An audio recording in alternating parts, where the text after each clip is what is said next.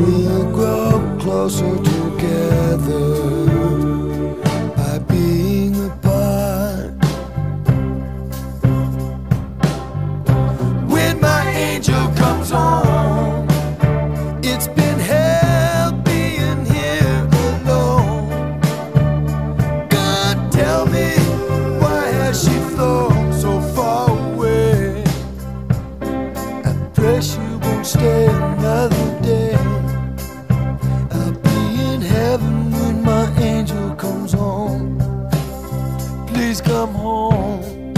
morning, and welcome to episode 1393 of Effectively Wild, the baseball podcast on fangraphs.com. Brought to you by our Patreon supporters. I'm Sam Miller of ESPN, along with Ben Lindbergh of The Ringer. Hello, Ben. Hello. Uh, how are you? Uh, what do you want to talk about? You sound disgusted with yourself for asking the I don't know. obligatory question. I mean, uh, yeah. Yeah. So, what's up? Yeah, I'm maintaining homeostasis. Nothing unusual going on here. So, what do you want to talk about? I have a bunch of things to talk about. Me I don't too. know what your topic is, but I've got some banter. I figured first we could talk about Albert Pujols and his homecoming weekend in St. Louis because I really enjoyed that. I wasn't circling it on the calendar in advance or anything, but I was surprised by how much I got out of that. I think it, it sort of took me by surprise, even that this is a thing anymore, that like we can go years without a, a player playing in a certain city because I just kind of think of baseball, you know, it's interleague games all the time now throughout the season. It's odd to me almost that we could go, what, 2011 to 2019 now without Pujols having played in St. Louis, without Trout having played in St. Louis that whole time. And because there's so much interleague play, because everyone's got MLB TV and it's pretty easy to watch other people's games, I just don't really think of players not visiting a certain city as a phenomenon anymore. But in this case, it was. Batting fifth, number five, first baseman, Albert Pujols.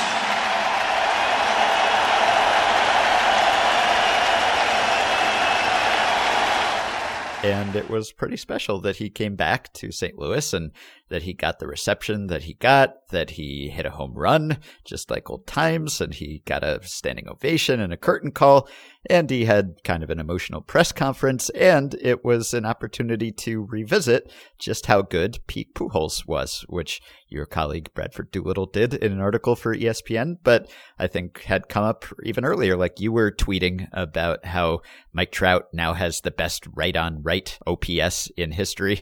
And then Joe Pita pointed out to you on Twitter that Albert Pujols did through the same point in his career. And so I kind of think that the long, slow decline of Albert in Anaheim has obscured our memories somewhat of how great he was in that period. Not that he was Trout, but just this visit kind of gave us a, an opportunity to relive that a little, and it was really nice. Yeah, yeah, it was. I mean, it's, you would never have thought this necessarily in advance, but seven or, or eight years, eh, whatever it is, seven years, is sort of like the perfect amount of time. It, it usually, when a player comes back, he has either just left.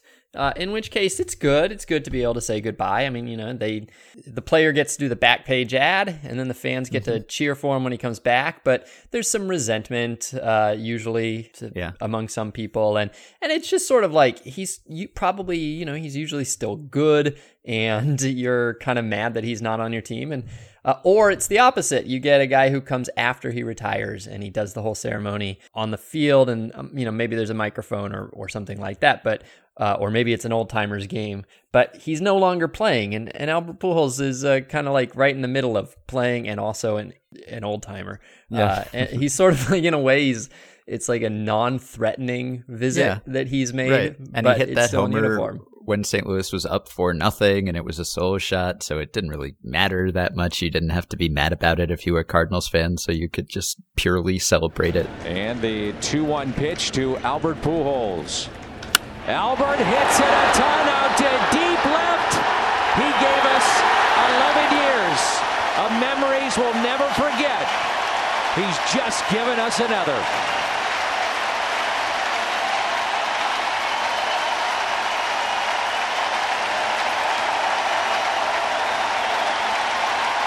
So Yeah, he's almost uh, he's past being a threat. So uh, I guess there's no need to boo someone. And after that long a time, I mean, I always think it's silly when great players get booed by their former fans just because they went somewhere and, and signed a deal. Sometimes it's not even them signing a deal. Sometimes they just get traded to another team Yeah. and yet they come back and get booed, which makes zero sense to me. But in this case, uh, he went for the most money and I think uh, our friend Will Leitch wrote for MLB.com that neither the Cardinals nor Pujols has been quite the same since they separated. At least in, in some senses, I guess the Cardinals have, have done okay. But Will wrote very nicely in his newsletter this weekend about just what Pujols meant to him and his dad as Cardinals fans, and and it was an opportunity also to relive the Pujols origin story and how he kind of came out of nowhere. And Derrick Goold did a, a nice piece about a trade that could have happened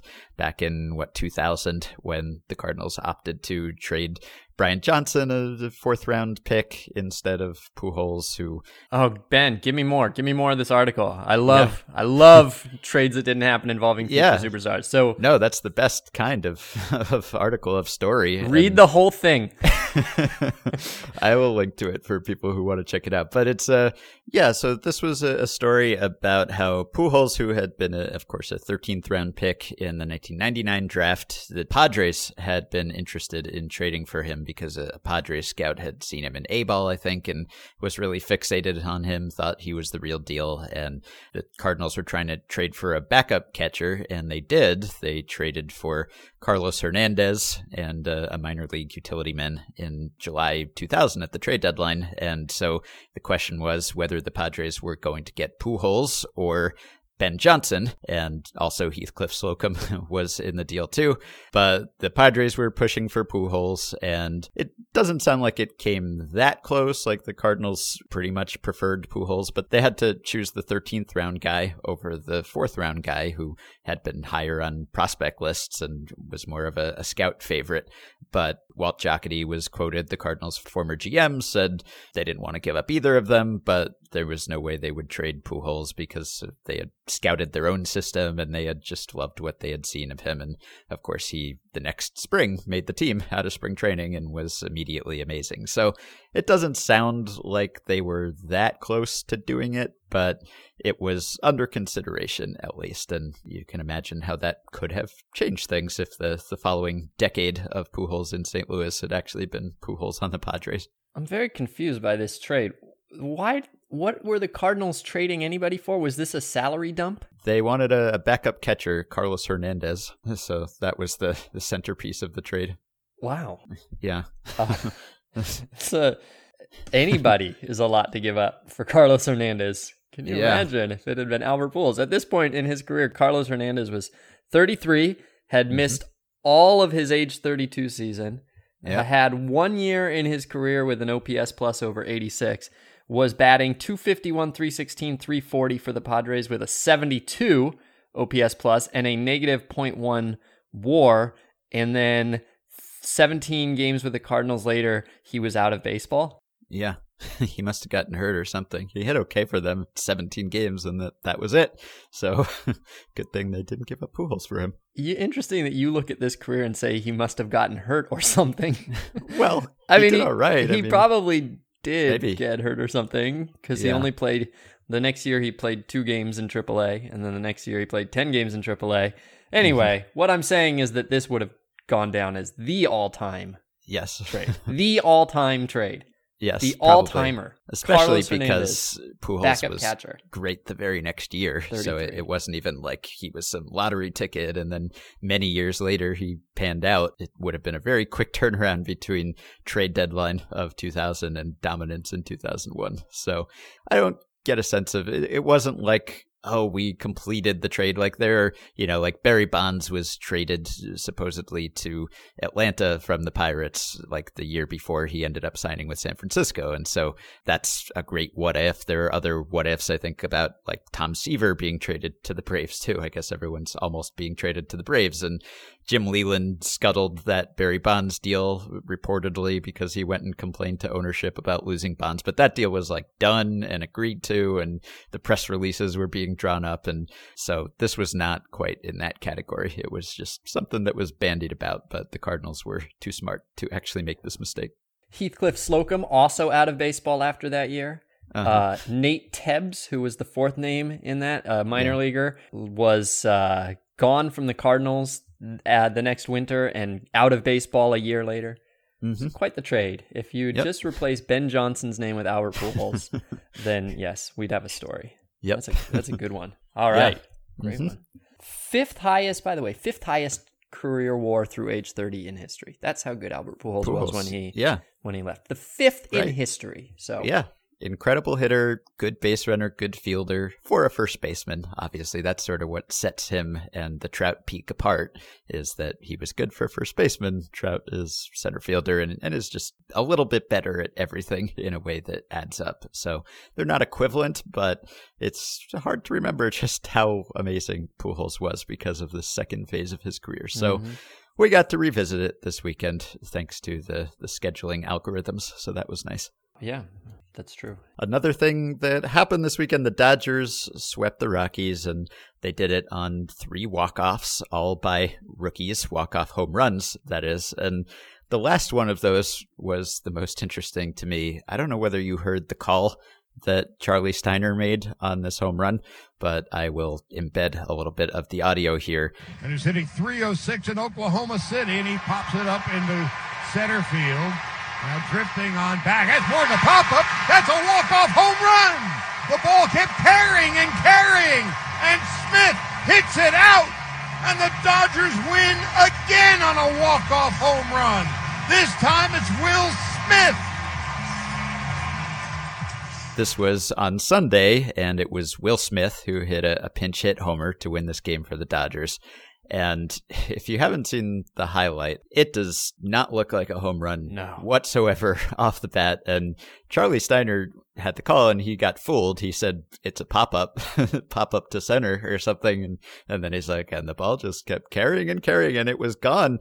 And it went out like in the right center field power alley, except that Smith is a right handed hitter. So it was a, an opposite field shot for him. And, and this is something that broadcasters get dinged for, obviously, when they miscall a play, particularly an important play. And in my home city, John Sterling is notorious for having, you know, home run calls. Often with him, it's it's a ball that he will launch into his home run call and then it won't actually be a home run. This was the opposite. I'm sure it's not just Sterling. I think Steiner has this reputation too, although those two used to be partners, so maybe it was contagious. But I cannot blame Charlie Steiner one iota for getting this call kind of wrong because this did not look at all like a home run to me. And this kind of drove home something that listener Zach Lieberman had pointed out in an email to us this weekend. I don't know if it was prompted by this homer or not, but he said, over the past few years, I've noticed the increase of homers to the opposite field and wanted to know if it is truly an increase or a change in hitting styles. I find this especially interesting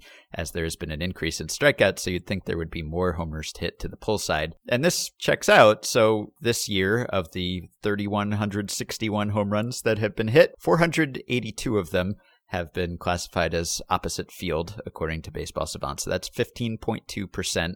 And that is the highest percentage on record going back to 2008. And if you lump in straightaway shots as well, we're up to 41.5% of homers this year have either been straightaway or opposite field. Not sure which one this Will Smith homer was, but 41.5, that is pretty high because if you go back to 2000, well, 11, let's say, it was 26.4.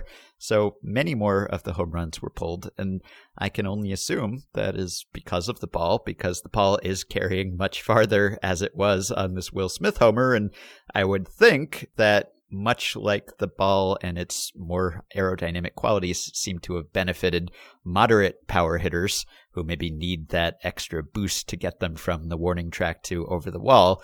Maybe the same applies to balls hit to the opposite field or straight away that aren't crushed, aren't hit quite as far. So if you're going to pull the ball, perhaps there's just enough homers that are pulled that are just way over the wall that you're not seeing proportionately the same increase there as you are to balls that are hit a little more weakly. That's my theory anyway, but this was a perfect illustration of that phenomenon. I actually, uh, when I got that email, I wondered if it was inspired by a different home run this weekend, which I had just seen uh, which was Gio Urshela, who hit a Mm. home run against Wade Miley to break up Wade Miley's no hitter in the fifth inning, and um, and it was my um, I don't know I don't know what the word I want to use is. You know, I was gonna brand this phenomenon just now on the fly, and I failed to come up with a brand name. my my week no, come on, Yeah, I don't know. It's a bad home run of the week. This is my bad home run of the week. Yeah. Yeah. anyway, the the Will Smith one, I really have to give Charlie Steiner uh, a lot of sympathy because I knew that it was a home run. I had already seen the the tweets, the headlines, and then later I watched the video and I went, "Oh, I misread." It was a, it was just a flare walk off. Like I had Yeah. seen something where it was like the third Dodgers walk off of the in a row or something like that. Yeah. And then I saw the hit and I went, "Oh, well, it's just a single." Right. a flare. Yeah. and then it was a home run. And I knew. yeah, so uh, that's uh, the ball in action. And relevant to that, Rob Manfred recently kind of came clean about the baseball more than he has, at least at times in the past. There was an owners' meeting late last week, and as reported by Newsday, Rob Manfred acknowledged that the ball is mostly responsible, or perhaps all responsible, for the homers we're seeing. He put the blame on the pill at the center of the ball. So the pill is like this rubber coated cork and it's uh, wrapped in various layers of yarn and thread under the cover. And he is saying, and the report by scientists that MLB commissioned last year speculated that perhaps if the pill is better centered inside the ball as a result of some change or improvement in the manufacturing process, it would wobble less as the ball is in the air. And for whatever physics related reason, that reduced wobble would lead Wow. to better carry, decreased drag. Wow. And so he is saying He's saying they finally fixed the baseball. That for years we've been playing with a wobbly ball, a wobbly ball. Yeah. And and the, I mean, what a travesty to make baseball players for 150 years play with a low quality, deformed baseball, wobbling all over the place. We finally got it right. We're finally we have a modern baseball. The baseball that the Jetsons promised us is finally here. yep. Unintended consequences of the wobble. And this doesn't necessarily mean that it's all the wobble or necessarily the wobble. It could still be something with the cover, the stitches, the laces, as some research by Meredith Wills has shown at The Athletic. There could be a difference in lace size. So I don't think it's conclusive, but it is notable that as opposed to in the fairly recent past when he seemed to kind of discount the findings of that study that suggested that the ball was responsible. Now, at least, he seems to be acknowledging that it is. And maybe it has something to do with the pill, which you wouldn't be able to tell from looking at the ball or feeling the ball, which is why there might be something else at play here because pitchers seem convinced that the ball actually feels different on the outside. So, anyway, he also said that, you know, he's not sure that this is a bad thing or a good thing, that he thinks there's a segment of the fan base that likes lots of homers. There's also a segment of the fan base that likes lots of balls in play, and that it's hard to please both of those demographics, which is kind of true. So he just sort of thinks that baseball is okay as it is, or at least he is saying that, which he probably should say regardless. But anyway, notable that he owned up to it to a certain extent. Hmm, yeah. Albert Pujols through age 30, the best defensive first baseman in history, the third best offensive first baseman in history, and the fifth best base running first baseman in history. Yeah. Pretty good. Great player. Yeah. All right. We talked about the wobbly ball. yep. Talked about Albert Pujols. Yes.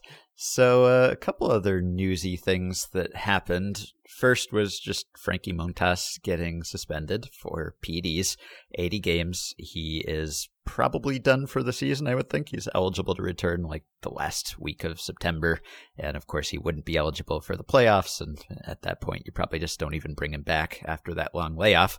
So that is a, a big blow to the A's, who were sort of saving us from a less interesting pennant race this year because they're in the thick of the wild card race. They've, in some ways, been a better team, really, than last year's team even though they're not in quite the same place in the standings. But they went on a real run late last year, primarily because their offense just exploded. But this year, it seemed like they might be in line to make a run because their pitching was looking up. There was possibility for Luzardo and Puk and other guys to come back and perhaps reinforce that rotation. But now they have lost their best starter on the season, who was leading the American League in FIP. That is a, big blow for them. And it's fairly rare these days, fortunately, for players to get suspended for PEDs, uh, particularly for prominent players and good players, and especially for prominent and good players who are right in the middle of pennant races and might actually make a difference in the standings when it's all said and done. So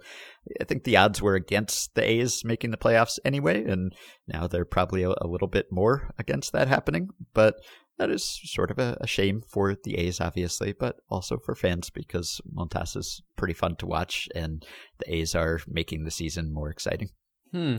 Yeah, I'm trying to remember the last PED suspension where it was a guy who like sort of fit the the the way that we used to think of steroids as being like uh, you turn a bad player into a good player. Yeah. And and Montas, of course, was a, a good prospect and mm-hmm. Didn't come out of nowhere exactly, but this year he came out of nowhere. And I personally don't think that PEDs work that well, personally. Mm-hmm. Uh, so I think that he became a good pitcher. But yeah. uh, in the old days, we always used to kind of like look at guys who came out of nowhere because we were so cynical and suspicious. And without any evidence at all, we would accuse them of right. doing drugs, not publicly, not you and me in our under our byline, but like when mm-hmm. I was a 20 year old in college, I did. Mm-hmm. Um, and uh, I'm trying to remember the last guy who you thought, ah, yes, when he comes back, he won't be good anymore yeah. uh, or that he did something and you went, ah, that's that's the drugs. And uh-huh. I don't know, is it maybe is it maybe was it Dee Gordon? Did we feel that way about Dee Gordon in 2016?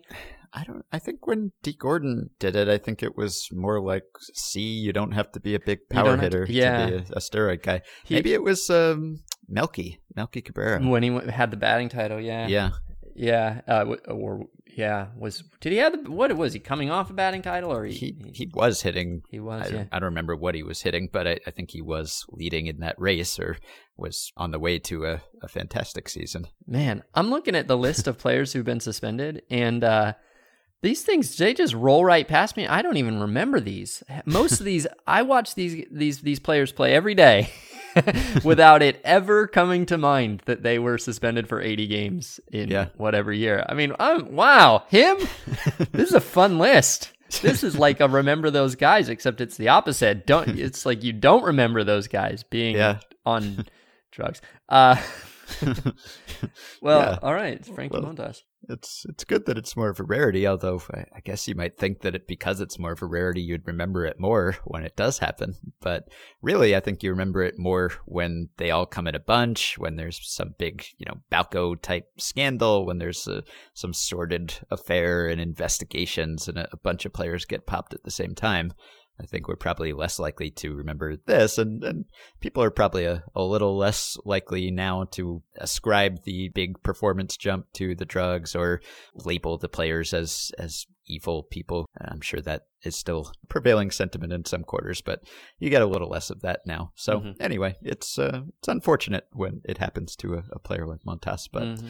Last thing that I wanted to bring up, we are recording before Mickey Callaway's press conference on Monday afternoon, where he will address his uh, spat with former Effectively Wild guest Tim Healy of Newsday, and maybe Brodie Van Wagenen will speak too. It sounds as if Callaway's job is safe for the moment. He received a, a vote of confidence in like the most stereotypical, prototypical vote of confidence way uh, last week, I think it was, where Van Wagenen said something like, he's our manager, he has my confidence or something. It was like straight out of the GM vote of confidence playbook.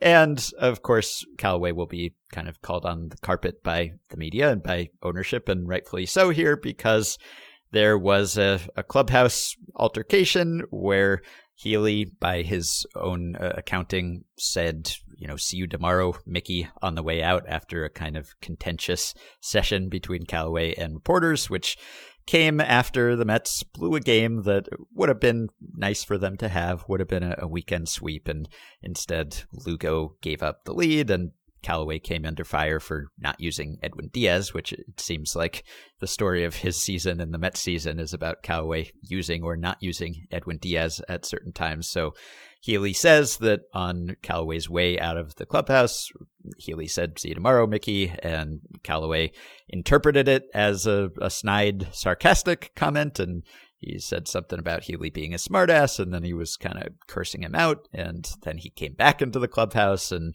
Healy tried to explain what he had been saying, and Callaway said, Get this guy out of here. And then Jason Vargas jumped in and uh, essentially said he was going to fight Healy and had to be restrained by teammates, and he was cursing Healy out. And and the Mets ownership apologized to Healy for this treatment and said he would be welcome and the people involved would be talked to, and perhaps Vargas will be suspended. I, I don't know. But this is kind of an ugly episode, always an ugly episode when this sort of thing happens. And naturally the media will be on the side of the media member who is the target of this kind of criticism. But I think you almost have to be just because it looks so bad for a team employee who's supposed to be the public face of the team and for whom interacting with the media is a big part of the job to just snap like this and lose his temper seemingly unfairly in this case and it's something that I think it's hard for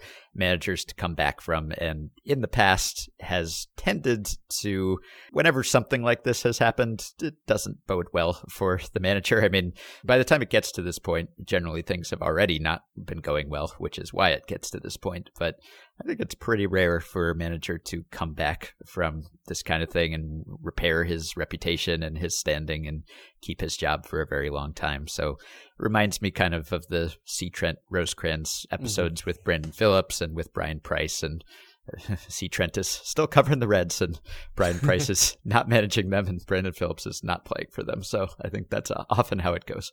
Yeah, it's a, a, a clubhouse is kind of a weird thing because if I mean you can sort of think about the way that we have our kind of public masks, are the way that we present ourselves publicly. We have our you know we have our private self, which is what goes on in our brain, and then you have your your social self, which is not private. It's sort of public. Like there are other people around, but it's not it's not quite like the same way that you are if you are a public figure acting in a public way. And then you have your public self where you're kind of maintaining your brand. And in our social selves, we say things that are, I mean, there's a lot of dynamics. There's a lot of social dynamics at play. You have your moments where you're in a bad mood or where something, even somebody that, you know, maybe somebody that you love, they rub you the wrong way and you say something that you regret. And mm-hmm. we, we, like, you're kind of unguarded in those social moments in a way that you're not when you're in your public in your public space. Yeah. And the, I sort of feel like the clubhouse is this really weird place because these are all public figures. Well, they're arguably, I don't know if you would argue that journalists are public figures in the same way, but Mickey Callaway is a public figure. His job is to put on a public performance. And after the game, he is called upon to explain some of his thinking to the public, the media being his conduit, and sometimes to deal with the public reckoning of a mistake. And and it's all very public, but and when you're in the clubhouse though, it feels much less public and much more social. There's yeah. like like guys are dressing, they're sometimes nude, which is a very you know private more private than public act mm-hmm. they're lounging they're wearing their street clothes. They're sometimes they're drinking a beer. There are friendships. There's play, and even among the different kind of the, the media and the players and the different hierarchies there, there's still sort of like you know the person, you've got an individual relationship with each person in the room in a way that you don't when you're in the public and you're just speaking to the broad faceless audience or the broad faceless mass out there. Mm-hmm. And it sort of, I think it kind of has a tendency to sometimes cause people to forget that it's public and their their guard is dropped. They're thinking about this as this is just your day, your your work environment, your social environment and you do something that I think if Mickey Callaway had been sitting on a chair at a table in a conference room, it would have been very clear to him that, that this was a public moment, that he was Mm-hmm. presenting the public Mickey Callaway, and this probably never would have happened. But there's just something about being close to people in the sealed off, dark, you know, under the stadium part of the clubhouse that makes you feel like no one's there and you're just like folks doing life. And you know we mm-hmm. all do things. I mean i say things that are hurtful sometimes to people who i love more than anything in the world and come to regret it. So it's not surprising at all that probably a reporter who uh, is has a relationship with the manager and a manager who has a relationship with the reporter that there would be a dynamic that would develop that looks like really weird and embarrassing after the fact for Mickey Callaway.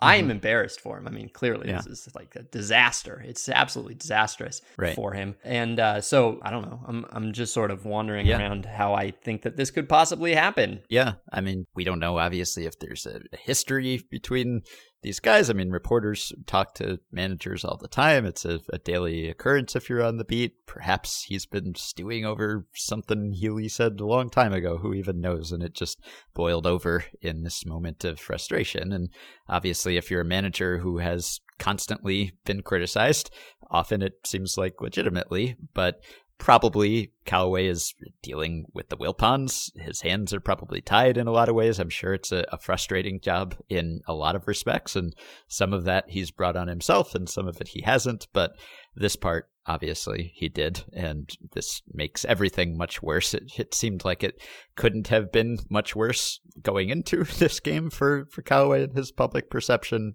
but at this point, after this, it, it seems like just a, a matter of time until you almost have to make a change, regardless of whether it will improve the team or not, just to kind of change the narrative a little bit. And and for Vargas, of course, who is a, a veteran player and has been around a long time and should know that you do not attack reporters or try to attack reporters, even if there is provocation. And in this case, there really wasn't.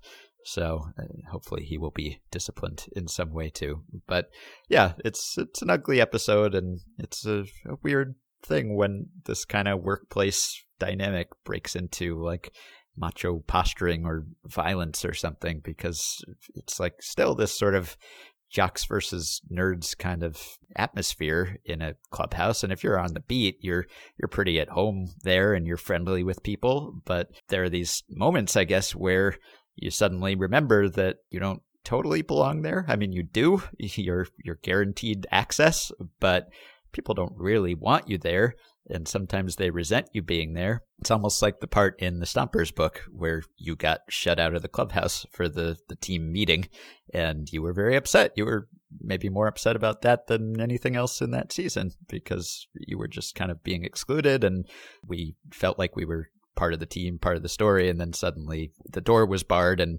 and by the manager in that case, even though the the team sentiment may not have been in line with that. So Well, and and excluded publicly too. Like Right, if yeah. if if there had been, you know, I, I feel like I, I feel some sympathy for for well, I feel a lot of sympathy for Tim here. In a lot of ways, I could see that being a, a really almost in some ways frightening situation. But uh, to be to be I mean, to be in a social situation where the uh, cooler, the cooler, the cooler person, the more popular person, the one with the, the social capital, is uh, insulting you and is telling you you're unwelcome. It Yeah. it really, I don't know, it touches the the seven or eight year old part of uh, Yeah. of ourselves that we never really grow past and. yeah, I mean, all of us, I think, are to some degree afraid to go out into the world. and it's because this could happen. Yeah. Somebody could make fun of you with their cooler friends. right. Yeah, it's like getting picked on in the locker room. It's, you know, right back to high school or grammar school for some people. And also, it added insecurity because it, it jeopardizes your performance of your job in some ways. I mean, in this case, it probably jeopardizes Callaway's job much more than it does Tim's. But if you're worried that the manager won't talk to you, if you're worried that the team won't talk to you out of solidarity with the manager. I mean, you don't Yeah. want to to be part of the story in that way. Uh, in some ways, maybe it's beneficial to, to get that attention and, and get to write about it or something. But I think most reporters do not seek or desire that kind of conflict or, or, want, you know, there are some who do. There are some who, who antagonize players in print. And, and I think they kind of give the rest of us a, a bad name to a certain extent. But there are very few of those who do that. I think most people want to get along and do their jobs. And obviously you have to question players and, and team personnel and, and hold them accountable and ask them difficult things sometimes. But for the most part, you're around this team all the time. You're you know with them every day. You don't want that to be a, a tense, uncomfortable situation. So no one wants this to happen. Yeah. Yep. All right, that's all I got. All right, Ben. Episode thirteen thirty. okay. You guys answered a question from Tanner. Uh-huh. The question was Is there a consensus around the definition of the term baseball IQ? Are there specific actions that a player can make that gives them the reputation of having a high or low baseball IQ? Or is it as simple as not making errors?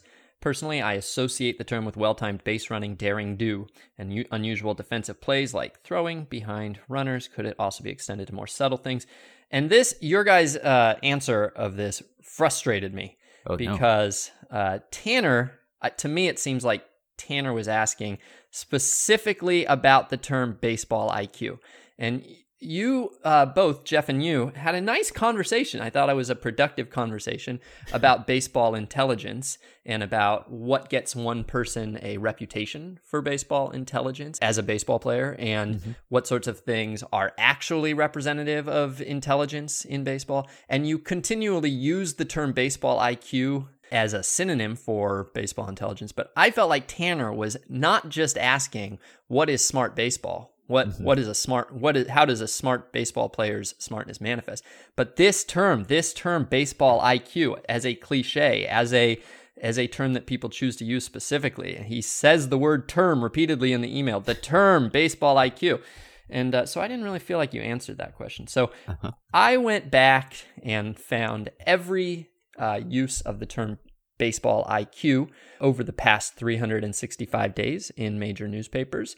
Because uh, I also was curious to know what is it that people mean when they use this term specifically. Now, I just want to uh, very quickly also uh, con- uh, sum up what you guys said about baseball intelligence, which was all three of you, in fact, you, Jeff, and Tanner, all referred to uh, some sort of like clever defensive play. Uh, mm-hmm. You, for instance, said uh, that you thought that baseball IQ often is doing something clever that sticks in people's minds. And Jeff said you basically need one clever play. And here you were talking about getting a reputation for being intelligent. So one clever play. Mm-hmm. And then uh, I thought Jeff uh, summed up your conversation at the end when he said there are different levels of baseball IQ. You've got your very thoughtful baseball players who are able to think through a problem, and then you got your players who are able to do something really good on the fly. I think you concluded with basically that you get a reputation for having high baseball IQ by throwing behind a base runner. You just kept on mentioning throwing behind a base runner, but that actually a high baseball IQ would be something like, uh, well, maybe Joey Votto being an obvious example of kind of mm-hmm. knowing how to approach baseball so that you'll succeed. But more broadly, just being good at baseball usually requires some form of baseball IQ. So I am going to tell you what the public use of baseball IQ typically refers to. So, first of all, 90, oh, I don't know, 8% of uses of baseball IQ and high baseball IQ are in reference to amateur players, youth players, high school players, college players, draftees. It is I I was uh, surprised to find this out, but the term is mostly used to describe a young player who is lower than the highest levels of baseball but plays with a sort of sense of awareness that is probably uncommon among high school players. So, high hmm. school baseball coaches absolutely love using high baseball IQ to refer to their high school baseball player who's not you know a weeded out screw up right like someone who someone who takes the game seriously and knows how to get a bunt down it's like mm-hmm. your classic he's mature it means mature more than anything else I yeah. think. And okay. so that uh, makes sense. It, it, and it's not going to really apply that much when we talk about major leaguers because major leaguers, I don't know, mature is uh, is kind of comes with the territory. We already know, we already treat all veterans as though they're somehow more mature by being veterans, and we don't need another term. So, so when it gets to major leaguers, it's used much less commonly. But here are the players in the last year who have been referred to as high baseball IQ: Logan Forsythe, Nicky Lopez, Manny Machado, Josh Donaldson, Dexter Fowler, Mitch Haniger, Yadier Molina, Jedd Gyorko, DJ LeMahieu, and Thairo Estrada. Those last two were linked. Thairo Estrada was being compared to DJ LeMahieu, saying he has a lot of DJ LeMahieu attributes, etc., etc., high IQ, and so on. So, um, a really a mixed bag there. A very interesting group of Yeah. players who are superstars, players who are role players, players who are strong, players who are, uh, you know, kind of like less powerful, players who are legends, players who I just uh, learned how to pronounce their name in that half second that Dylan edited out. Uh, So did it tend to cite a specific example, or I'm- was it just? I'm going to yeah, I'm gonna I'm gonna tell you how they each got got their uh, their high baseball IQ explained. So for Logan Forsythe, high IQ, high baseball IQ was basically a synonym for prepared. He's well prepared. He's watching the game a lot and thinking things through in advance, putting in a lot of work to understand what is going to come. Uh, Hunter Pence is the one who called him high baseball IQ, and in the same paragraph, he always does his homework. So that kind of thing. Nicky Lopez actually is a little bit of an exception to this because his high baseball IQ was attribu- was uh, attributed to him by his high school coach. Uh, so even though he is a major leaguer, this was used in a by a high school coach, and it was used kind of in the Ecksteinian way, where it was a synonym for grit and ability to thrive even though he is not strong. There were no real examples of high baseball IQ. It was just that he's not a physically dominant kind of player, and yet he has managed to work his way up each level by succeeding in his baseball IQ. Manny Machado was named high baseball IQ by Austin Hedges. And there's not a specific, but it's more along the lines of what you and Jeff were talking about, where to succeed, you almost have to be doing a lot of smart things. And these smart things are things that ball players would, I guess, that ball players would recognize, but but would not necessarily be anticipated by all ball players. So what Austin Hedges said is you don't do what he's done consistently for that many years without really having a high baseball IQ. I've tried to let him walk me through some of his thought process and what gives him an advantage, which is his brain. He's really, really smart. I don't think people understand how smart he is. There's also an aspect there of using high baseball IQ, I think, to counter a narrative. I imagine that Austin Hedges knows that Manny Machado is criticized by certain media folks and certain fans for, you know, not hustling or for, you know, I don't know, coasting. Would you say that some people think Manny Machado coasts? And Austin Hedges is saying very explicitly that that's just not how it works. That's not how it works for Manny Machado. He's a genius. And so there's a, a way of kind of uh, countering an implicit criticism with the term high baseball IQ.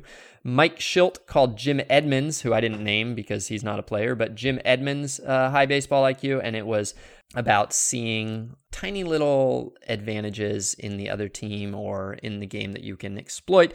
Uh, so uh, he an example was when he spotted a tell in a pitcher named Reyes, maybe Alex Reyes, I don't know. Reyes's pre-pitch load. Edmonds explained to the pitcher how hitters. Oh yeah, to, probably to Alex Reyes. Edmonds explained to the pitcher how hitters might be the next to find it. Reyes fixed the glitch before they could. So kind of spotting small things and being a little bit more detail detail oriented than the average player.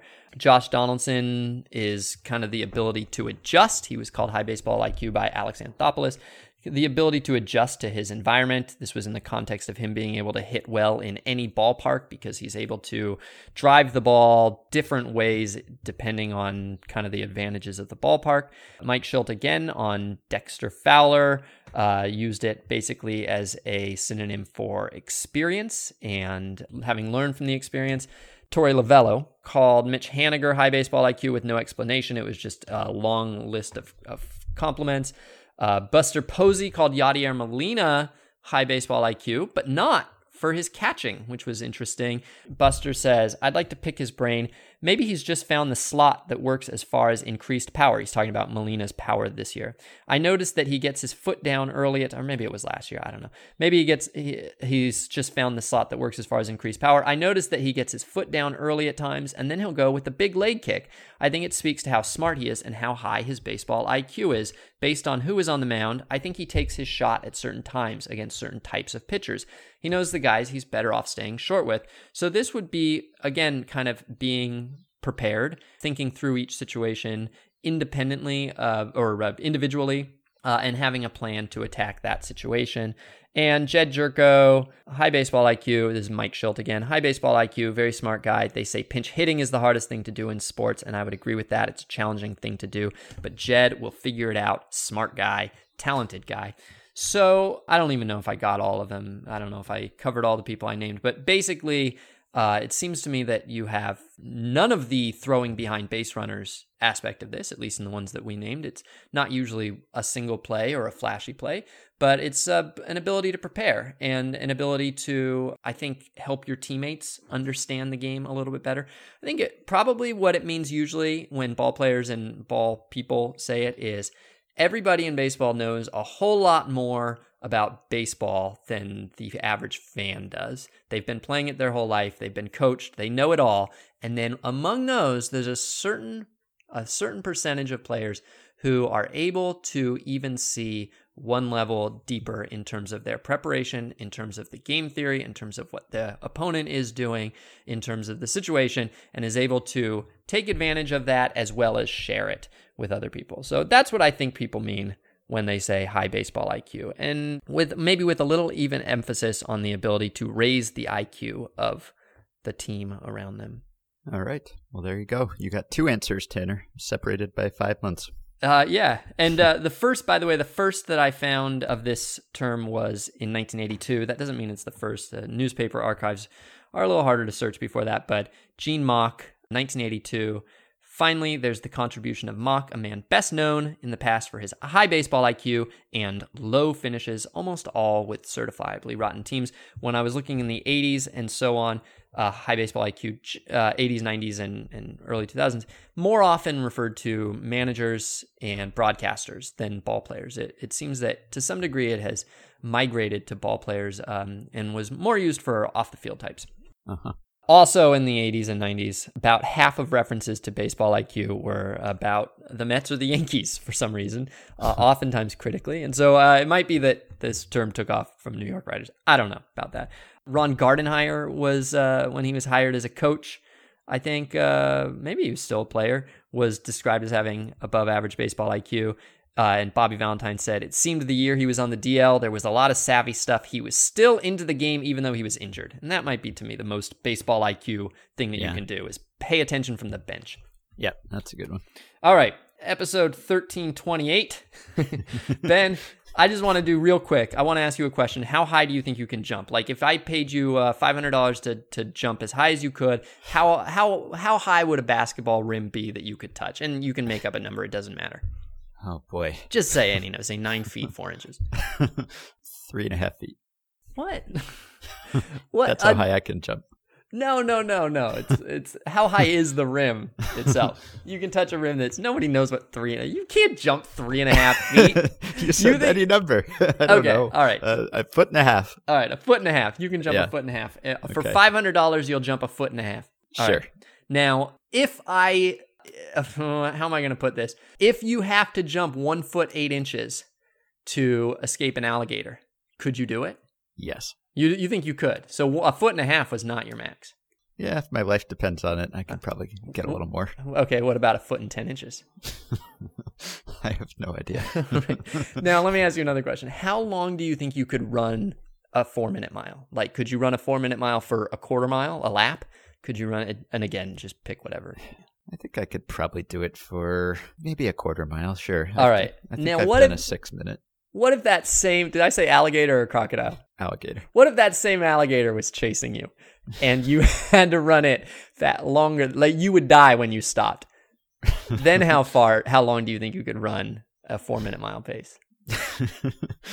um, farther than before, but I I don't think I could do a mile. So somewhere between a quarter and a full. Yeah, I think you could maybe go three quarters. It's what would stop you? It seems like it'd be very hard to to go. Well, that's that.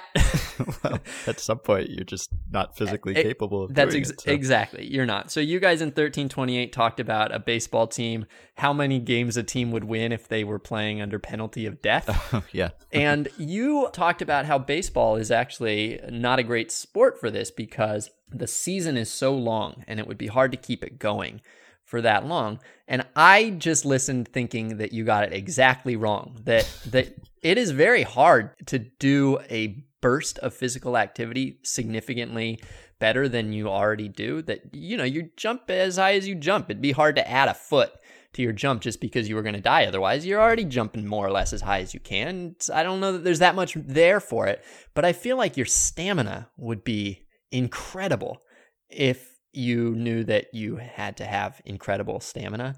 And so uh, to mm. me baseball is actually the perfect sport to to get extra wins. Now, I don't know if you you could be so so stressed out that you would choke and panic and do everything wrong and lose as you guys talked about. But if we're just talking about being able to tap into physical reserves to another level of physical performance, it seems to me that you would want a sport like baseball where the grind and fatigue and the ability to the inability to motivate yourself every day to be your very best self every pitch every plate appearance to stay focused to stay concentrated to see the stakes to care deeply about what you're doing is such a character and such a source of um, of of uh, of our shortcomings that to me uh, this is where you'd um, maybe have the most uh, impact Yeah, maybe so. It's just that baseball players already talk about the grind, and I guess you could say that this would be a way to counteract the grind because you're just thinking about dying constantly if you if you slack off at all. But on the other hand, wouldn't it just exacerbate the grind if you're just constantly under pressure? You're playing on pain of death if you lose. Uh, Wouldn't that just make you exhausted? And wouldn't you not be able to sustain that pace? I, I mean, I guess if you're facing death, maybe you can always go a little bit further or higher or faster than you would under normal circumstances. But it just seems to me that like a, an Olympic event or something where it's like just a short burst of speed or power is what you need, then it's like the adrenaline can get you through it. But can you keep calling on adrenaline over a seven month season? I don't know that you can. So uh, I don't know. I'm I'm sticking with my original answer. Okay. You're welcome to. I, I was probably thinking of this more in comparison to other sports with seasons and thinking that I might rather have the everyday than have the six days off to think about. yeah, that's true. All right, Ben, I want to ask you if this is a record. I have seen this record uh, cited as a record. In fact, I'm going to read a tweet from uh, somebody who says the streak is alive. There's been a home run in every game played by the Mariners this year, 81 and counting, extending their major league record. Now, the Yankees, I think, I think it's the Yankees right now, have a franchise record by homering Yes. in 26 straight games. Right. And I can see how that is a record. Homering in 26 games is a record. And if they allowed a home run in 20 a franchise record 26 straight games, well, it's not something I would care that much about, but I would also see how that is a record. But I do not see how combining a positive act by one half of the team with a negative act by the other half of the team makes a record. No. So so so they've hit or allowed one. In They have hit or allowed one. Yes, every game they played has uh, has involved a home run.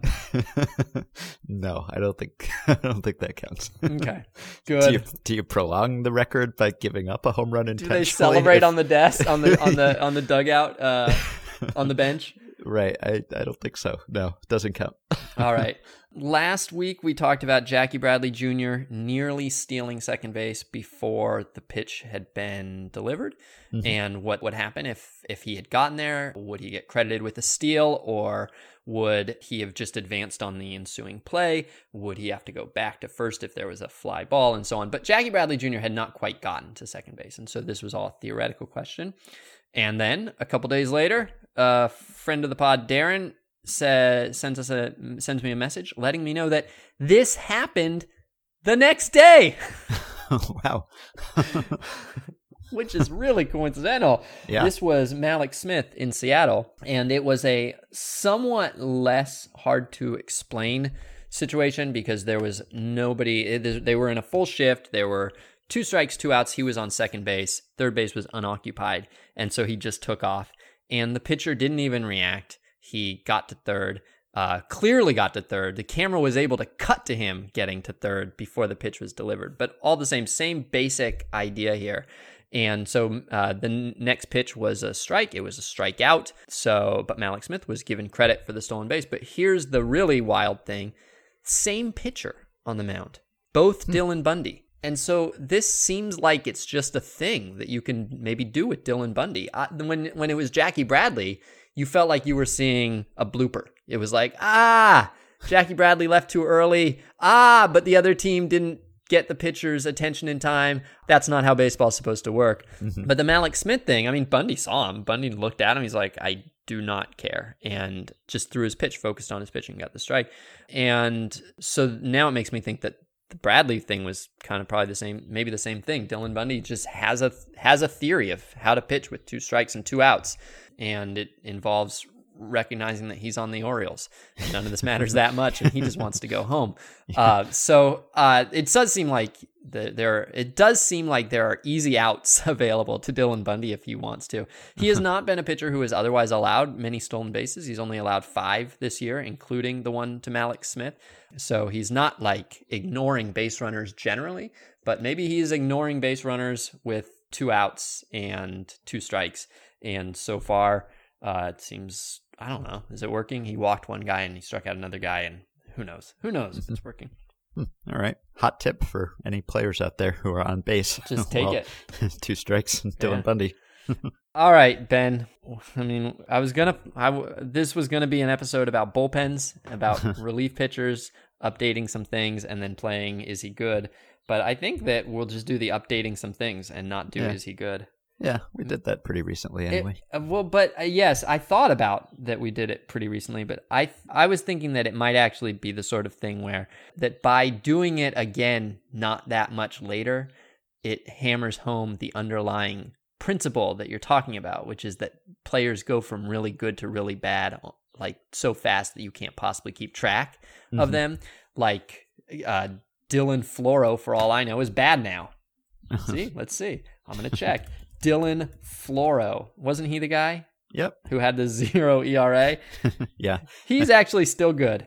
Okay. And uh, so uh, there goes that one. Chad Green, who at the time had the worst ERA in baseball, still has an ERA of seven, and so he's bad. But is he bad? I don't well, know. Yeah, that's the thing. If if you had like a really terrible or really excellent, well, it's pretty. You can go from a, a zero ERA to a high ERA yeah, exactly. or higher pretty quickly. Yes. But if you're Chad Green and you've got whatever he had, and it's hard to whittle that down when you're right. a reliever only when, pitching a, few times a week for a few innings. When so. when you do is he good in early May, then then you're basically doing does he have good numbers this year? If you do it in late June, now you've got the uncertainty of how do you decide if he's good when his season ERA might be 6.97 or 6.93 as Chad Green's is, but on the other hand, He's allowed one run in June. He has thrown nine innings and struck out 16 and walked one. He is being used as a two inning opener for the Yankees. And the other day, he was almost brought in to close because Aroldis Chapman was unavailable that day. So the guy with the 7 ERA was the Yankees' right handed closer because he's good. Uh, uh-huh. And so then that would, it's a different game in June, is what I'm saying. In his last eight games, he's got 20 strikeouts in 11 innings with one run. So I think Chad Green is good, and yep. he also has a 7 ERA. So that would have been a different game, is what I'm saying. That's why I was justifying doing it again mm-hmm. in late June. But we're not going to do that. We don't have the time. So mm-hmm. let's just update a few bullpen trends. Bullpen uh, relief ERAs are still worse than starter ERAs. This is a a big significant thing. We wondered if it could possibly hold. It never happens. Relievers are usually about 7 or 8% better collectively. This would be the first time ever that or at least in you know semi-modern relief pitcher usage that relievers have been worse than pitchers and I'm here to tell you that it's still true. And in yeah. fact, it's so true that Tom Verducci wrote a article about it just today. Mm-hmm just came came on the wire just a few minutes before we started recording. Two things in this article I want to ask you quickly about. One is A quote from Brian Snitker, who says, I think what you're seeing now around baseball is that a lot of elite relief arms are wearing out. And I'm not sure I buy that. Uh, I think that there is a dilution here, that there's many, many, many more pitchers throwing relief innings, and those pitchers Yes. are going to come from the lesser classes of pitcher. But as far as the wearing out, it seems like we're seeing the exact opposite. That part of what's exasperating this might actually be that teams are being more cautious with their pitchers. I looked at, well, the Yankees, as an example, have not used a relief pitcher three days in a row once all year. Yeah. Not a single time, which I have not looked up how uncommon that is. I'm going to guess all the way uncommon that it has probably never happened before that a team has never used. Three days used to be normal. Four days is when you would start thinking, is he available? Three days used to be fairly normal. Uh, but I looked at zero days of rest, so that would be two days in a row. And we were on pace for 2,800 this year. There were now this is this could be a seasonal thing, but I would think that September would actually be the um, the least no days of rest month. Uh, and so uh, I would not think that what I'm saying is I don't think these numbers would probably be misleading. But 2,800 this year, on pace for 2,800 this year. There were 3,056 last year, which is more. There were 3,000 in 2017, and then there were 3,257 in 2016, which is 400 more than we're on pace for, about 14% or so more than we're on pace for this year, and 3,320 in 2015, which is even more, which is 65 more than there were in 2016. So the elite arms seem to maybe be protected. Now, on the other hand, as either Brian Snitker or Tom Verducci points out, the elite relievers might be throwing harder, more high effort, Right. Um, more yeah, power could be true sliders. that teams are handling them more carefully and also that also they're that flaming out. Yeah, exactly. It has always felt like the story of relievers is that there is a lot of elite relief arms wearing out. That that seems like why relievers have always seemed like questionable investments because the guy who strikes out 14 batters per nine one year is too wild and gets hurt and strikes out 10 and so on the next year. That's just relief pitchers. Uh, but uh, right. So what do you think? Are elite relief arms wearing out more than usual in your anecdotal estimation? It's not something that I would have thought or that I would assert with any degree of confidence. No, I, I mean, it could be true, but it's not something that like I've noticed and intuitively feel to be true. So I would have to check. Okay. Secondly, second quote Freddie Freeman If you bring four or five relievers into the game every night, what are the chances that one of them is going to have a bad night? Pretty good, right? There's more to that quote that I want to get to, but that has always been Yeah. a, a bit of folklore that uh, if you go to your relievers, you're eventually going to find the guy who doesn't have it that night. And Right. I've always thought that maybe this is not. I, I'm on the fence. I feel like logically this doesn't seem to hold up because you're also, if they don't have it that night, you're going to get them out pretty quick. You're not asking them to go five innings like if you have a starter who has a bad night. And so, but here's the other thing: the it seems like if relievers really were, you know, kind of like within their range of true talent every night, that there weren't wild swings of like it is his night, it isn't his night, then we would have seen a reliever put up a 60 inning scoreless streak by now. Like this, there should be longer scoreless streaks for pit for relievers than there are for starters because it's so much easier to be a reliever and they have crazy low ERAs.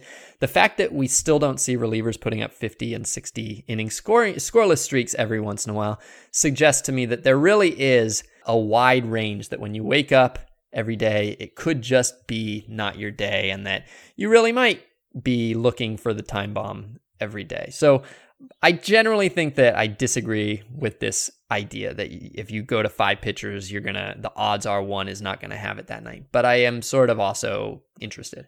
Yeah, I've always been conflicted and fascinated by this theory, and I'm not sure exactly what to think about it. I do think that there is some truth to the idea that guys have better stuff on, on some days than others. So I don't think that pitchers are exactly the same every day, and the fluctuation in results is purely just random or weather or the batters they're facing or the umpire or whatever. So I do think there's some fluctuation there, and uh, I've seen some evidence that supports that. Like Rob Arthur wrote something for 538 a couple of years ago about how you could predict pitcher hot streaks. Like sometimes pitchers just have better stuff, and it does predict whether they will continue to have better stuff stuff. And there is actually a, an interesting thing that Clay Dreslough, one of our listeners and the creator of the Baseball Mogul sim game, posted in our Facebook group uh, just about five weeks ago. And he did a, a sim to see whether it's true that like starting pitchers have good stuff, better stuff on some days. So he he looked at like the distribution of actual starts and then he compared those to just a randomized simulation of like what starts would look like if guys were the same true talent wise every day and just fluctuated via randomness and Clay concluded, I've done this and the sim with good days and bad days and average days does a better job of modeling MLB than the purely random model. And he says, but you don't need a large effect. So the short answer is that I think the conventional wisdom is true. The pitchers do have good and bad days because there's some evidence in favor of it, and I certainly can't disprove it, but the effect is smaller than you might think. It's quite possible for a pitcher having a good day to give up a grand slam in the first inning and then settle down the rest of the way, which I think is true. I think there are good days and bad days, but I don't think it's like you run into one guy who is just so far off his game that he's like normally a three ERA pitcher, but today he's a seven ERA pitcher. I mean, conceivably that could happen, but I doubt that happens. Maybe your command is a little off, or you're losing a little velo, or you don't have your perfect feel for your curveball, or whatever. So I'm sure that kind of thing happens, but it makes sense that like the more pitchers you go through, the more likely you are to get to someone who's having an off day. But it's also true that, you know, starters, it doesn't seem that predictive. Like if you're good for six innings, it doesn't mean you're going to be good for a seventh inning. And I don't know, because as you said, you get them out of there quickly. It just it doesn't quite track for me. I, I bet there's like a tiny bit of truth to it, but not enough to explain what we're seeing with the bullpens this year. Yeah. Okay. So so Verducci's uh, his main he has like three explanations or theories or factors here that he says might be involved in this bullpen collapse. The first one is acceptance of openers. And it doesn't seem like he means that in the sense that relievers are now starting games and skewing the stats because some starting pitcher stats are actually relievers and, and vice versa. It seems like he is saying that the more built in abbreviated starts a team uses, the more trouble you're in when one of your traditional starters simply doesn't have it, and that game also becomes a bullpen game there's a compounding effect with too many short starts. So he's suggesting, I guess, that the opener makes bullpen performance worse, which eh, I don't know. I don't know if I buy it. Wait, so did you say that he's not saying that it's simply a matter of attrition? No. That, he, it, uh, well, he he isn't saying that it's just like a matter of how we define starts and relief appearances. Yeah. So that you know Ryan Stanek is skewing the stats by Right. pitching an inning. So he's saying that it it has a compounding effect because uh, I don't know that I follow it, but when your traditional starter doesn't have it, then that game becomes a bullpen game. So you use the opener then your traditional starter doesn't have it, and then you end up doing a bullpen game. But I don't know why that's necessarily different than just having the starter start and the starter doesn't have it, and then you still have to do a bullpen game. So hmm. I, I don't know that I follow. And then his second reasoning is more pitching changes, which I think is is a reason, just more pitchers being used. And then the third one is more home runs, and and he points out that like the this is like the second highest slugging percentage allowed by relievers ever this year, but he doesn't explain why home runs would affect relievers more than starters. So I don't know that this necessarily explains anything to me either. So to me, it seems like the effect, aside from like some slight skewing because of the opener, otherwise it's just shorter outings for relievers and thus more relievers having to be used. And as you said, teams being more careful so that you're not using your best relievers back to back or back to back to back. And so you just need to, to go to the bottom of the barrel a little bit to get pitchers to pitch in your bullpen. All of that said, it still surprises me that that relievers have been worse on the whole than starters. Wasn't the Tango's rule of 17 that, that reliever uh, relievers allowed seven uh, strikeout 17% more batters when they're relieving than when they're starting? Yes. That they allow 17% lower BABIP when they're relieving than when they're starting, Yeah. and that they allow 17% fewer homers than when they're relieving than when they're starting. yeah, something And like that. So theoretically, the home run thing should affect starters more. Yeah, I don't know. I don't see how it affects relievers or bullpens disproportionately. So the fact that it's such a sudden downturn also, I mean, it's not it's not really one year, but it's I guess it's like a two year trend, really. It's a- yeah. yeah. Because I mean, it's I guess it's a three year downturn. Well, no, it's not even really, is it? This No, year, basically last year went last year more or less cut the gap. Uh, Uh, last year went from your normal every year was like you know there was some fluctuation, but seven or eight percent better. To then last year, I think it, th- starters were three percent better, yeah, and then this year starters are like a half a percent better by yeah, by r- runs allowed, not by OPS, by the way, but by runs allowed. And so it's like the last year j- took one jump, and this year took an equal jump. yeah. So the fact that it's two years or a year and a half makes it more believable than if it were half, but it still confuses me because what has changed so dramatically in these past two years? These are other than the opener. This is a long term trend toward more relief pitchers. And I think we're actually seeing fewer very short outings, right? I think the average relief outing at least hasn't really decreased, at least in the last couple years. And I think there maybe are more pitching changes still just because starters are, are not going as deep into games. Maybe some of these trends have accelerated a little bit in the last year and a half, but it's it's not so drastically different that something that had held up pretty consistently for like decades I would expect to be wiped away within 18 months or so. Well, when we talked about this a month ago, a month and a half ago, we addressed whether it, the opener is skewing the numbers. And at the mm-hmm. time, I said it seems clear that the opener is, is probably not skewing the numbers for our purposes because at that point, there were very few opener games, there were very few bullpen games. Uh, and we talked about how it was interesting that it hadn't really taken off, that, that there were a couple of couple of games by a couple of teams, but mostly it was just the Rays, and the Rays were even doing it, I think, slightly less than they had in the in latter half of last year. But um, since then, the opener has become much more common across baseball. That April it was not, May and June it has. So this year there have been so the way I search for these starts is a game where the starter goes does not complete three innings does not throw more than 45 pitches, I think, and does not allow more than three runs. So that's going to miss some. If the opener gets blown out and allows four runs, he's not going to show up. And it's going to capture some if the starting pitcher gets a blister. But basically, this shows you the games where the starting pitcher did not go deep, did not throw a lot of pitches, um, and did not get removed for being terrible. And there have been about there have been 87 of those through 75 games this year. So there's about one a day, which is double what there were last year at the same point. Uh, and it's already double what there were in any previous season uh, through the entire year. So they are they have picked up. There's a lot of teams doing it there for you know usually just for like one spot. But like Cam Bedrosian's had seven of these, Chad Green's had six of them. So those are teams that are using this as really as a spot in the rotation. And it is there have been enough now that it is a little bit hard to fully discuss the statistics, the starter versus reliever statistics, without digging into how much that is Yeah. affecting things. And so Yeah. I am kind of a, at a limit of how much I can rule out Mhm. right now without doing that work.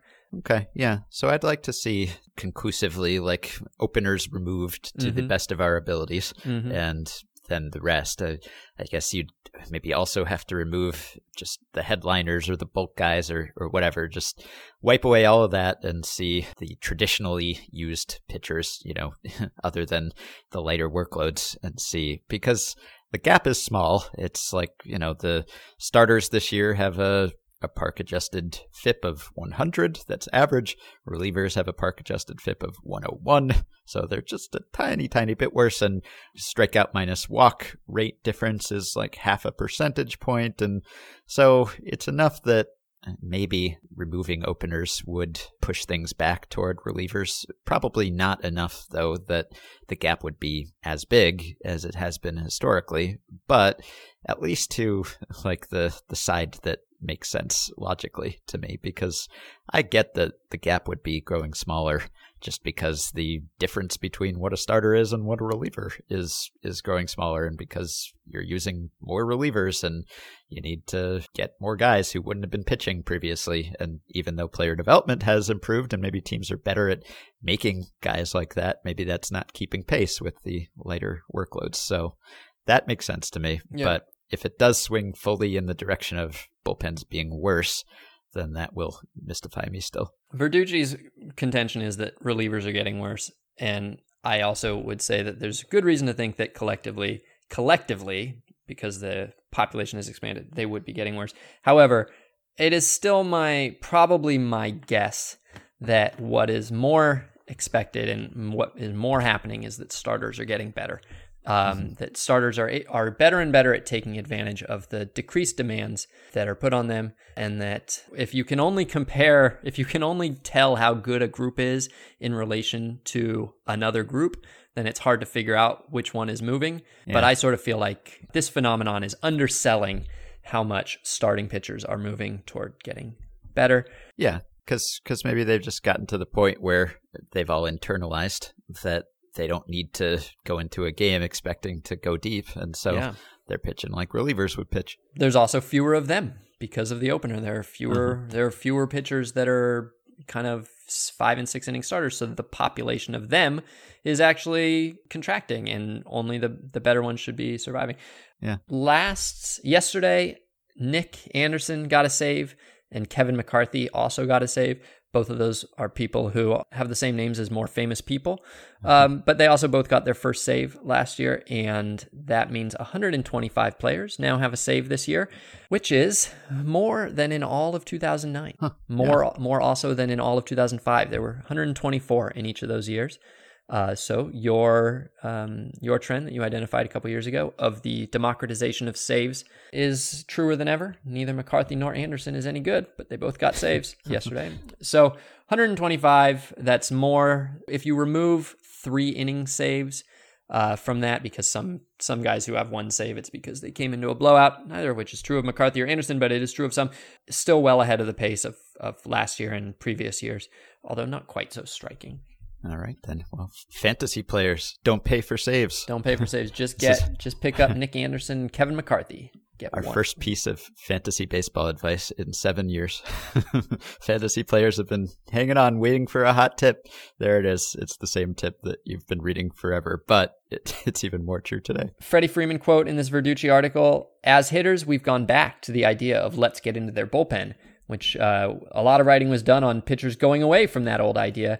Do you think that's wise? Should you be trying to get into the bullpen, or should you just hit your pitch? Yeah, I don't think you should try to get into the bullpen. It's nah. I, I feel like the the way that pitching is now, there's such a advantage for the pitcher to getting deep counts, two strike counts particularly, that batters are mm. so the all of the offense, all the missing offense in baseball is basically two strike offense. Like there's so many two strike counts and it's so hard to hit with two strikes now because pitchers are so good at striking you out that I think that the benefit of hitting, you know, of being active early in counts and trying to hit the best pitch you see uh, outweighs the benefit of trying to get into the bullpen, even if you do think it is useful to get into the bullpen. yeah, I agree. And lastly, I want to give you a quote that has nothing to do with any of this. I want to go back to Nicky Lopez, Ben.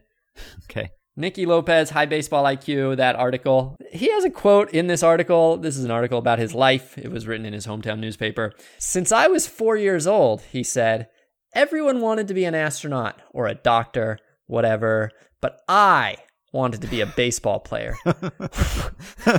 like, is that a thing? All the kids want to be doctors, but he had this unconventional dream of making the major leagues. Is baseball really that dead in culture that everybody wants to grow up to be doctors and Nicky Lopez was the nerd who wanted to be a major Yeah. leaguer?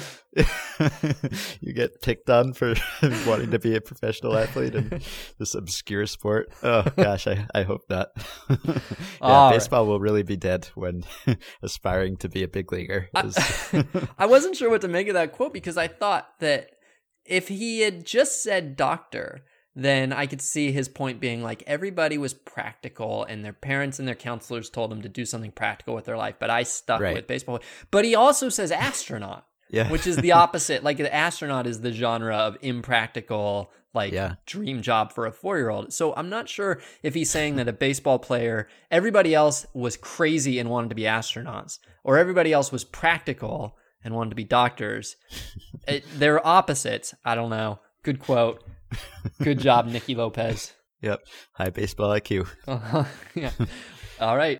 All right, that will do it for today. Thanks for listening. I'm enjoying these Sam follows up on old episode segments. Someone in the Facebook group, I think, suggested that we should call them Reflectively Wild. I noticed that they're mostly Sam disagreeing with things that Jeff and I said, but I guess that makes sense. He's only going to bring it up if he has something to add or counter. Wouldn't be very interesting if he just said, I agreed with everything you said about that. So I'm in suspense every time now, waiting to hear what he will dredge up from early this year or last year. Quick follow up on a couple things Sam and I discussed after we talked. The Mets fined but did not suspend Jason Vargas and a not particularly contrite Mickey Callaway. Brodie Van Wagenen said the altercation was disappointing. It was regrettable on many levels, but he gave another vote of confidence to his embattled manager. Callaway called it a misunderstanding. He said, I don't need to tell my side. That doesn't help me in any way. And he thinks his outburst showed that he was a passionate competitor. All right then. And I'm sure it was a complete coincidence that shortly after those fines came down, reports surfaced via Mike Puma and others that Brodie Van Wagenen has on multiple occasions during games this season texted staffers, presumably in the clubhouse, to direct Mickey Callaway to make moves during games, including pulling pitchers, which is pretty unorthodox for a GM to do that during a game as opposed to saying something after the game. Certainly didn't go over well when Sam and I tried to do that with the Stompers. We learned our lesson, and one of those pitchers who was reportedly pulled at Wagenen's behest, Jacob DeGrom, who spoke on behalf of the players, said that their main focus is turning the page. So we too will turn the page. The other update, as for the matter of whether hard throwing relievers are burning out quickly, well, we can add one to that list. Cardinals Jordan Hicks has a torn UCL, which means he is likely headed for Tommy John surgery. That's a blow to the Cardinals, and it's unfortunate for fans because Jordan Hicks is fun, but I will admit to being not completely flabbergasted that the guy with a 102.4 mile per hour average four seam fastball this year might develop elbow problems. There is a little bit of a correlation there. You can buy my book, The MVP Machine How Baseball's New Nonconformists Are Using Data to Build Better Players. Thanks to all of you who have written in in some form or another to tell us that you like the book.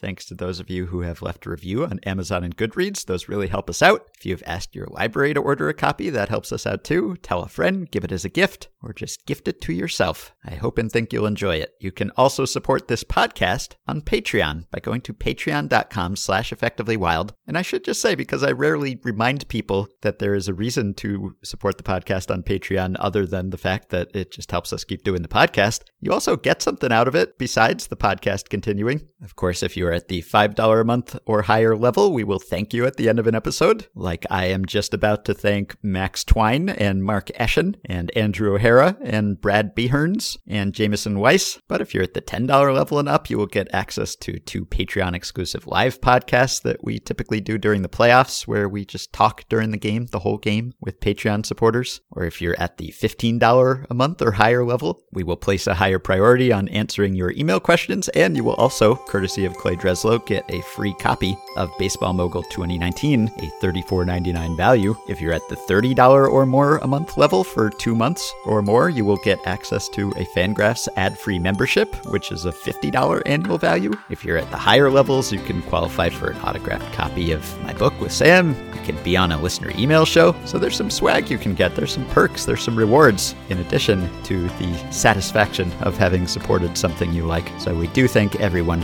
for pitching in on Patreon as they can. You can also join our Facebook group at facebook.com slash group slash effectively wild. You can rate, review, and subscribe to Effectively Wild on iTunes and other podcast platforms. And you can contact us via email at podcast at fangraphs.com or via the Patreon messaging system if you're a supporter. If you are a supporter, please do message us through Patreon because we will be more likely to see it and answer it. Thanks to Dylan Higgins for his editing assistance, and Sam and I will be back with another episode a little later this week. Talk to you then. Long. I hear you walking like a tired dog. All alone in the wild untamed. A fading face in the picture frame.